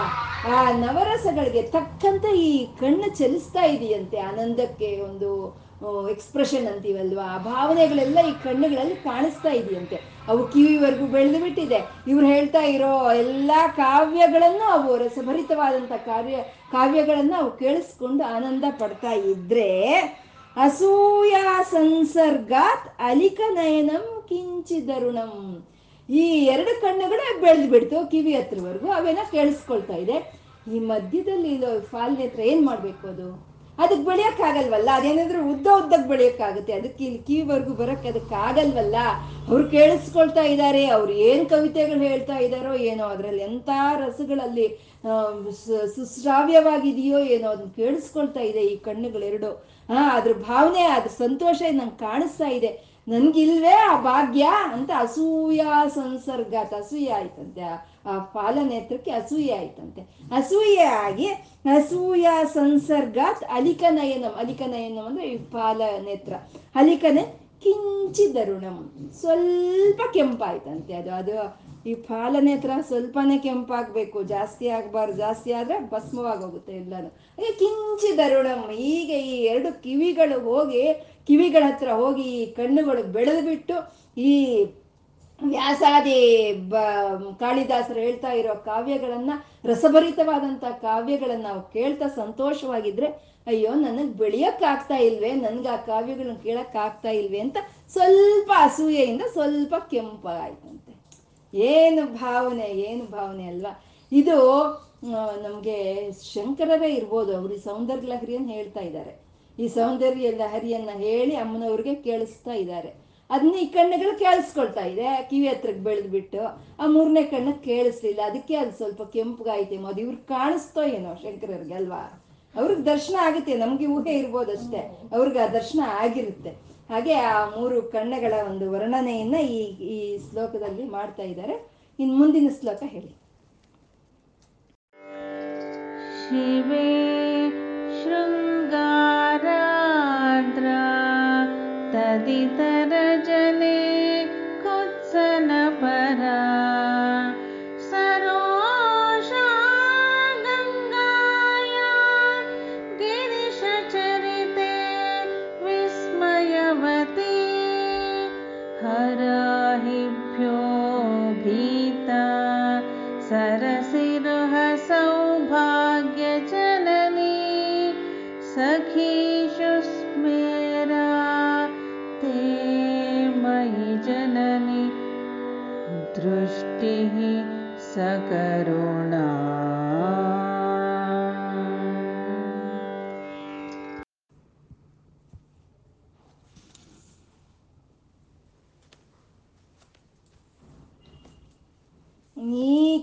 ಶ್ಲೋಕದಲ್ಲಿ ಇನ್ನೊಂದು ಅದ್ಭುತವಾದಂಥ ಒಂದು ಭಾವನೆಯನ್ನ ಇಲ್ಲಿ ತೋರಿಸ್ತಾ ಇದ್ದಾರೆ. ಈ ನವರಸಗಳು ನವರಸಗಳು ಇರುತ್ತೆ. ಈ ಶೃಂಗಾರ ರಸ ವೀರರಸ ಕರುಣಾರಸ ಭಯಾನಕ ರಸ, ಬೀಭತ್ಸ ರಸ, ರೌದ್ರ ರಸ, ಹಾಸ್ಯ ರಸ, ಅದ್ಭುತ ರಸ ಶಾಂತರಸ ಇವು ಒಂಬತ್ತು ಒಂಬತ್ತು ರಸಗಳು. ಇವು ಎಲ್ಲಿದೆ? ಕಾವ್ಯಗಳಲ್ಲಿದೆಯಾ? ನರ್ತ ನೃತ್ಯದಲ್ಲಿ ಇದೆಯಾ ಅಂದ್ರೆ ನಮ್ಮ ಜೀವನದಲ್ಲಿ ಇರುತ್ತೆ ಇವೆಲ್ಲ. ಈ ಶೃಂಗಾರ, ವೀರ, ಕರುಣ, ಈ ರಸಗಳೆಲ್ಲ ನಮ್ಗೆ ಈ ಜೀವನದಲ್ಲೇ ಇರುವಂತಹದ್ದು ಈ ಜೀವನದಲ್ಲಿ ಇರುವಂತ ಈ ರಸಗಳನ್ನ ನಾವು ಕಲೆಯ ಮೂಲಕ ತಿಳಿಸಿದ್ರೆ ನಮ್ಗೆ ಸಂತೋಷ ಆಗುತ್ತೆ. ಅಂದ್ರೆ ಇವಾಗ ಈ ಭಯಾನಕ ರಸ, ಈ ವಿಭತ್ಸ ರಸ ಇವೆಲ್ಲ ನಮ್ಗೆ ಜೀವನದಲ್ಲಿ ಇದೆ ಅಲ್ವಾ? ಅದನ್ನೇನಾದ್ರೂ ಒಂದು ಸಿನಿಮಾದಲ್ಲಿ ತೋರಿಸ್ಬಿಟ್ರೆ ಅವ್ನು ಚೆನ್ನಾಗಿ ನಮ್ಮನ್ನ ಅಳಿಸ್ಬಿಟ್ರೆ ತುಂಬಾ ಚೆನ್ನಾಗಿದೆಯಪ್ಪ ಸಿನಿಮಾ ಅಂತ ಅಂತಾರೆ ಅದು ಕಲೆಯ ಮೂಲಕ ತಿಳಿಸಿದ್ರೆ. ಅದೇ ನಮ್ಮ ಜೀವನದಲ್ಲಿ ಬಂದ್ರೆ ಆಳು ಬೇಕಾ ನಮ್ಗೆ? ಬೇಕ್, ಬೇಡ ಅನ್ಸುತ್ತಲ್ವಾ? ಹಾಗೆ ಆ ರಸಗಳನ್ನ, ನವರಸಗಳನ್ನ ಹಾಗೆ ವ್ಯಕ್ತ ಮಾಡೋ ಅಂಥದ್ದು. ಸಹಜವಾಗಿ ಇರುತ್ತೆ, ಹಾಗೆ ವ್ಯಕ್ತ ಮಾಡೋ ಹಾಗೆ ಇರುತ್ತೆ. ಆ ಸಂದರ್ಭಕ್ಕೆ ತಕ್ಕಂತೆ ವ್ಯಕ್ತ ಮಾಡೋ ಹಾಗೆ ಇರುತ್ತೆ. ಹಾಗೆ ಅಮ್ಮನವರು ಅವ್ರ ಕಣ್ಣಿನಲ್ಲಿ ಈ ನವರಸಗಳನ್ನು ತೋರಿಸ್ತಾ ಇದ್ದಾರಂತೆ. ಯಾವ್ಯಾವ ಸಮಯದಲ್ಲಿ ಯಾವ್ಯಾವ ರೀತಿಯ ನವರಸಗಳನ್ನ ಅಮ್ಮನವ್ರು ತೋರಿಸ್ತಾ ಇದ್ದಾರೆ ಅಂತ ಈ ಶ್ಲೋಕದಲ್ಲಿ ಗುರುಗಳು ನಮ್ಗೆ ತಿಳಿಸ್ತಾ ಇದೆ ಶಿವೇ ಶೃಂಗಾರಾರ್ದ್ರ. ಆ ಶಿವನ್ನ ನೋಡಿದಾಗ ಅಮ್ಮನವರು ಅಮ್ಮನವ್ರ ಕಣ್ಣಿನಲ್ಲಿ ಆ ಶೃಂಗಾರ ರಸ ಬರುತ್ತಂತೆ. ಅಷ್ಟೇ ಅಲ್ವಾ, ಅವಳು ರಾಮ ರಮಣಲಂಪಟ ಯಾವಾಗ್ಲೂ ಗಂಡಂದೇ ಚಿಂತೆ. ನಿಜ ಬರ್ತೃ ಮುಖಾಂಬೋಜ ಚಿಂತನ ಏ ನಮೋ ನಮಃ ಅಂತ ಹೇಳ್ಕೊಂಡಿವಿ ರತಿಪ್ರಿಯ ಅಂತ ಹೇಳ್ಕೊಂಡಿದೀವಿ ಯಾವಾಗ್ಲೂ ಗಂಡಂದೇ ಚಿಂತೆ ಗಂಡಂದೇ ಚಿಂತೆ. ಹಾಗೆ ಗಂಡನ್ ನೋಡಿದ ತಕ್ಷಣ ಅವಳ ಕಣ್ಣಲ್ಲಿ ಶೃಂಗಾರ ರಸ ಅನ್ನೋದು ಉತ್ಪನ್ನವಾಗುತ್ತಂತೆ ಅದು. ಅದೇ ಶಿವೇ ಶೃಂಗಾರಾದ್ರ ತದಿತರ ಜನೇ ಕುತ್ಸನ ಪರ. ತದಿತರರು ಅಂದ್ರೆ ಬೇರೆಯವರು. ಬೇರೆಯವ್ರನ್ನೆಲ್ಲ ನೋಡಿದಾಗೆ ಕುತ್ಸನ ಪರ. ಅಂದ್ರೆ ಒಂಥರ ಏನಂತೀವಿ ಬೀಬ ಬೀಭತ್ಸರಸ ಇದು. ಅಂದ್ರೆ ಜಿಗುಪ್ಸೆ, ಜಿಗುಪ್ಸೆಯಿಂದ ನೋಡೋದೆ. ಬೇರೆಯವ್ರು ನೋಡೋದು ಜಿಗುಪ್ಸೆ. ಈಶ್ವರನ ನೋಡೋದು ಮಾತ್ರ ಶೃಂಗಾರ ರಸ ಮತ್ತೆ ಅಂದ್ರೆ ಈಶ್ವರನೇ ಬೇಕು, ಬೇರೆ ಇನ್ಯಾರು ಬೇಡ ಅನ್ನೋದು ಸದಾ ಶಿವನ ಪತಿವ್ರತೆ ಅಲ್ವಾ ಅಮ್ಮನವರು. ಹಾಗೆ ಈಶ್ವರ ನೋಡಿದಾಗ ಶೃಂಗಾರ ರಸ ಅನ್ನೋದು ಅಮ್ಮನವ್ರ ಕಣ್ಣಿನಲ್ಲಿ ಕಾಣಿಸುತ್ತೆ. ಬೇರೆಯವ್ರ ಜನ ಜನರು ನೋಡಿದಾಗ ತದಿತರ ಜನೇ ಕುತ್ಸನ ಪರ ಜಿಗುಪ್ಸೆ ನಂಗೆ ಅದು ಬೇಡ ಅನ್ನೋ ಹಾಗೆ ಆ ಬೀಭತ್ಸ ರಸವನ್ನು ಅಲ್ಲಿ ತೋರಿಸ್ತಾರೆ ಅಂತ. ಸರೋಷ ಗಂಗಾಯಾಮ್ ಅಂದ್ರೆ ಆ ತಲೆ ಮೇಲೆ ಕೂತಿರ್ತಾಳಲ್ಲ ಗಂಗೆನ ನೋಡಿದ್ರೆ ರೋಷವಾಗಿ ನೋಡ್ತಾಳಂತೆ ರೋಷವಾಗಿ. ಅದೇ ಅದು ಅದೇ ಅದನ್ನು ಹ್ಮ್, ರೌದ್ರ ರಸ ಅಂತ ಹೇಳೋದು. ಆ ಮೇಲೆ ಕೂತಿರುವಂತ ಗಂಗೆನೆ ರೋಷವಾಗಿ ಅಮ್ಮನವ್ರು ನೋಡ್ತಾರಂತೆ. ಅದು ಹ್ಮ್, ರೌದ್ರ ರಸ ಅಂತ ಹೇಳೋದು. ಅಂದ್ರೆ ನಿಜವಾಗ್ಲೂ ಆ ಗಂಗೆ ನೋಡಿದ್ರೆ ಅಮ್ಮನವ್ರಿಗೆ ಏನು ರೋಷ ಇಲ್ಲ ರೀ. ಇದು ಅಭಿನಯವೇ ಇದು. ಇದು ಸಹಜವಾಗಿರುವಂತದ್ದಲ್ಲ ಇದು ಅಮ್ಮನವ್ರು ಅಭಿನಯಿಸ್ತಾರೆ ಅಷ್ಟೇ. ಯಾಕೆ ಅಂದ್ರೆ ಗಂಗೆ, ಗೌರಿ ಎರಡು ಒಂದೇ. ಆ ಲಲಿತೆಯಿಂದ ಬಂದವರೇ ಈ ಗಂಗೆ, ಗೌರಿ. ಗಂಗೆ ನೀರನ್ನು ಕೊಟ್ರೆ ಗೌರಿ ಅನ್ನವನ್ನು ಕೊಡ್ತಾಳೆ. ನೀರು ಬೇಕಾ, ಅನ್ನ ಬೇಕಾ? ಅನ್ನ, ನೀರು ಎರಡು ಬೇಕಾಗಿರುವಂತದ್ದು ಅಂದ್ರೆ ಗಂಗೆ, ಗೌರಿ ಇಬ್ರು ಒಂದೇ. ಸುಮ್ಮನೆ ಅಭಿನಯಕ್ಕೆ ತೋರಿಸ್ತಾ ಇದ್ದಾರೆ. ಸರೋಷ ಸರೋಷ ಗಂಗಾಯಾಮ್ ಅಂತ ಗಂಗೆಯನ್ನು ನೋಡಿದ ತಕ್ಷಣ ಒಂದು ರೌದ್ರ ರಸ ಅಮ್ಮನವ್ರ ಕಣ್ಣಿನಲ್ಲಿ ಉತ್ಪನ್ನವಾಯಿತು ಅಂತ. ಗಿರೀಶ ಚರಿತೆ ವಿಸ್ಮಯವತಿ. ಆ ಗಿರೀಶನ್ ಬಗ್ಗೆ, ಅಂದ್ರೆ ಅವನ ಗಂಡ, ಅಮ್ಮನವ್ರ ಗಂಡ ಈಶ್ವರನ್ ಬಗ್ಗೆ ಹೇಳ್ತಾ ಇದ್ರೆ ಅದು ಅದ್ಭುತ ರಸವಂತೆ, ಅದು ವಿಸ್ಮಯವಾಗಿ ಕೇಳ್ತಾ ಇರ್ತಾಳಂತೆ. ಅಮ್ಮ ಶಿವನು ಒಂದು ಮಹಾಯಾಗವನ್ನು ಮಾಡಿದ್ನಮ್ಮ ನಿನ್ಗೋಸ್ಕರ ಅಂದ್ರೆ, ಆಹಾ ಅಂತಾಳಂತೆ. ಅಮ್ಮ, ಶಿವನು ಭಂಡಾಸುರನ ಸಂಹಾರ ಮಾಡಿದ್ನಮ್ಮ. ಅಮ್ಮ, ಶಿವನು ತ್ರಿಪುರಾಸುರನ ಸಂಹಾರ ಮಾಡಿದ್ನಮ್ಮ ಹಾಗಾ ಅಂತ ವಿಸ್ಮಯದಿಂದ ಕೇಳ್ತಾಳಂತೆ. ಅಮ್ಮ, ಗಂಗೆಯನ್ನು ಕಟ್ಟಿ ಹಾಕಿದ್ನಮ್ಮ ಗಿರೀಶನು ಅಂದ್ರೆ ಓ ಹೋ ಹೋ ಅಂತಾಳಂತೆ. ಹಾಗೆ ವಿಸ್ಮಯ ರಸ ಗಿರೀಶನ್ ಬಗ್ಗೆ ಹೇಳ್ತಾ ಇದ್ರೆ ಅಮ್ಮನವರು ಒಂದು ಅದ್ಭುತ ರಸ ಅನ್ನೋದು ಅಮ್ಮರು, ಅಮ್ಮನವ್ರ ಕಣ್ಣಿನಲ್ಲಿ ಬರುತ್ತೆ ಅಂತ. ಅದು ಗಿರೀಶ ಚರಿತೆ ವಿಸ್ಮಯವತಿ. ಹರಾಹಿಭ್ಯೋ ಭೀತ. ಹರಾಹಿಭ್ಯೋ ಅಂದ್ರೆ ಹರನ ಒಂದು ಹಾರ, ಯಾವುದದು? ಹಾವು. ಹರನ ಹರನ ಹಾರ ಹಾವು ಅಲ್ವಾ? ಆ ಹಾವನ್ನು ನೋಡಿದಾಗ ಭಯಾನಕ ರಸ ಅಮ್ಮನವ್ರ ಕಣ್ಣಿನಲ್ಲಿ ಕಾಣಿಸುತ್ತಂತೆ. ಹಾವು ನೋಡಿದ್ರೆ ಭಯವಂತ. ನಿಜವಾಗ್ಲೂ ಅವನು ನೋಡಿದ್ರೆ ಅಮ್ಮನವ್ರಿಗೆ ಭಯನೇನ್ರಿ ಅದೇನ್ರಿ ಮಾಡುತ್ತೆ ಹಾವು ಅಮ್ಮನವ್ರನ್ನ? ಅಂದ್ರೆ ಆ ಭಯಾನಕ ರಸವನ್ನ ಪ್ರಕಟಿಸ್ತಾ ಇರೋವಂಥದ್ದು ಪ್ರಕಟಣೆ ಮಾಡ್ತಾ ಇದ್ದಾಳೆ. ಇವಾಗ ಮಕ್ಕಳು ಒಂದು ಕಟ್ಟಿ, ಒಂದು ಕೋಲ್ ತಗೊಂಡ್ ಬಂದ್ರೆ, ಅಮ್ಮ, ಹೊಡಿತೀನಿ ಅಂತ, ಅಯ್ಯೋ, ಬೇಡ ಬೇಡ ಅಂತೀವಲ್ವ ನಾವು? ಏನ್ ನಿಜವಾಗ್ಲೂ ಆ ಮಗು ಹೊಡೆದ್ರೆ ನಮ್ಗೇನು ಭಯಾನ ಆಗುತ್ತೆ? ಹಾಗೆ ಭಯಾನಕ ರಸವನ್ನ ತೋರಿಸ್ತೀವಲ್ವ? ಹಾಗೆ ಆ ಹರನು, ಆ ಈಶ್ವರನ ಒಂದು ಇದರಲ್ಲಿ ಕೊರಳಲ್ಲಿ ಇರುವಂತ ಹಾವನ್ನು ನೋಡಿದಾಗ ಅಮ್ಮನವರ ಕಣ್ಣಿನಲ್ಲಿ ಭಯಾನಕ ರಸ ಅನ್ನೋದು ಉತ್ಪನ್ನವಾಗುತ್ತಂತೆ ಅದು. ಸರಸಿರುಹ ಸೌಭಾಗ್ಯ ಜನನಿ. ಆ ಪದ್ಮವನ್ನು ನೋಡಿದಾಗ ಯಾವುದೇ ರೀತಿಯಲ್ಲಾಗಿರ್ಬೋದು ನಾನು ನಿನ್ನನ್ನು ಗೆದ್ದಿದ್ದೀನಿ ಅಂತ ಹೇಳಿ. ಯಾಕೆಂದ್ರೆ ಎಲ್ಲದರಲ್ಲೂ ಕಣ್ಣನಿಗೆ ಹೋಲಿಸಿದ್ರು ಅದಕ್ಕೆ ಮೀರವಾಗಿರುತ್ತೆ, ಮುಖಕ್ಕೆ ಹೋಲಿಸಿದ್ರು ಅದಕ್ಕೆ ಮೀರವಾಗಿರುತ್ತೆ. ಹಾಗೆ ಏನಕ್ಕೆ ಹೋಲಿಸಿದ್ರು ನಿನ್ನನ್ನು ನಾನು ನಿನ್ನನ್ನು ಮೀರ್ಸಿರ್ತೀನಿ ಅನ್ನೋ ಒಂದು ವೀರರಸವನ್ನು ಅಲ್ಲಿ ತೋರಿಸ್ತಾಳಂತೆ ಅದು. ಸರಸಿರುವ ಸೌಭಾಗ್ಯ ಜನನಿ. ಸಕೇಶು ಸ್ಮೇರಾತೆ. ಸಕೇಶು ಅಂದರೆ ಅವಳ ಒಂದು ಸ- ಸಖಿಯರು ಇರ್ತಾರಲ್ವ, ಸಖಿಯರು. ಗ ಈಶ್ವರನೂ ಸೇರ್ಕೊ, ಸೇರಿಸ್ಕೊಳ್ಳೋಣ ಇದರಲ್ಲಿ. ಆ ಸಖಿಯರ ಜೊತೆ, ಆ ಈಶ್ವರನ ಜೊತೆ ಉತ್ಪನ್ನವಾಗುತ್ತೆ. ಹಾಸ್ಯ ಮಾಡ್ತಾರೆ ಅಮ್ಮನವ್ರು, ಏನು ಗಂಭೀರವಾಗಿ ಕೂತಿರಲ್ಲ. ನಾನು ಸುಪ್ರೀಂ ದ ಬಾಸ್ ಅಂತ ಅಮ್ಮ ಗಂಭೀರವಾಗಿ ಕೂತಿರಲ್ಲ. ತನ್ನ ಸೇ, ಸಖಿಯರ ಜೊತೆ, ಗಂಡನ ಜೊತೆ ಸರಸವಾಡ್ತಾರಂತೆ ಅದೇ ಹಾಸ್ಯರಸ ಅಂತ ಹೇಳೋದು. ಅದು ಒಂದ್ಸಲಿ ಪಾರ್ವತಿ ಮನೆಯಲ್ಲಿ ಇರ್ಬೇಕಾದ್ರೆ ಎಲ್ಲೋ ಹೋಗಿದ್ದ ಈಶ್ವರ ಬಂದಂತೆ, ಬಂದು ಬಾಗಿಲು ತಟ್ಟದ್ನಂತೆ. ತಟ್ಟಿದ್ರೆ ಯಾರು ಬಂದಿದ್ದು ಅಂತ ಅಂದಿದ್ದಕ್ಕೆ ಅವನು, ಏನು ನಾನು ನಿನ್ನ ಗಂಡ ಬಂದಿದ್ದೀನಿ ಅಂತ ಹೇಳ್ಬೋದಲ್ವಾ? ಆದರೆ ಅವನದೊಂದು ಹಾಸ್ಯ, ನಾನು ಬಂದಿದ್ದೀನಿ ನೀಲಕಂಠ ಅಂತ ಹೇಳಿದ್ನಂತೆ. ಹೇಳಿದ್ರೆ, ಹೌದಾ, ನೀಲಕಂಠ ಬಂದಿದ್ರೆ ಮಾತು ಕೇಳಿಸ್ತಾ ಇದೆ ಕೇಕೆ ಅಲ್ವಾ ಬರೋದಲ್ಲಿ? ಅಂತ ಅಂದ್ಲಂತೆ ಅಮ್ಮ. ನೀಲಕಂಠ ಅಂದ್ರೆ ನೆವಿಲು, ಆ ನೆವಿಲು ಕೇಕೆ ಕೇಳಿಸ್ಬೇಕಲ್ಲ, ಮಾತು ಯಾಕೆ ಕೇಳಿಸ್ತಾ ಇದೆ? ಹಾಗೆ ಹಾಸ್ಯರಸ ಸಖಿಯರ್ನ ಗಂಡನ್ನ ನೋಡಿದಾಗ ಹಾಸ್ಯರಸ ಉತ್ಪನ್ನವಾಗ್ತಾ ಇತ್ತಂತೆ ಅಮ್ಮನವರ ಕಣ್ಣಿನಲ್ಲಿ. ಇಲ್ಲಿ ಏಳು ರಸಗಳು ಹೇಳಿದ್ರು.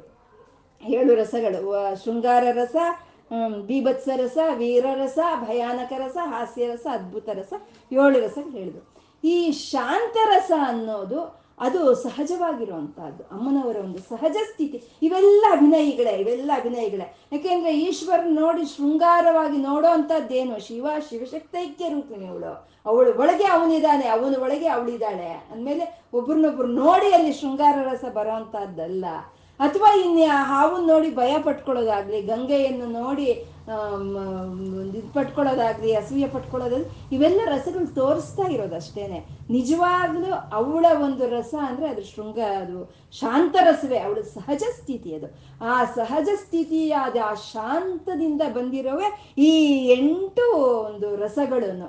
ಹಾಗೆ ಈ ಶಿವನು ನೋಡಿದಾಗ ಶೃಂಗಾರ ರಸ ಬೇರೆಯವ್ರನ್ನ ನೋಡಿದಾಗ ಬೀಭತ್ಸ ರಸ, ಮತ್ತೆ ಆ ಗಂಗೆಯನ್ನು ನೋಡಿದಾಗ ರೋಷ ರಸ, ಮತ್ತೆ ಆ ಗಿರೀಶನ ಒಂದು ಚರಿತ್ರೆಗಳು ಕೇಳಿದಾಗ ವಿಸ್ಮಯ ರಸ, ಮತ್ತೆ ಆ ಹಾವನ್ನು ನೋಡಿದಾಗ ಭಯಾನಕ ರಸ.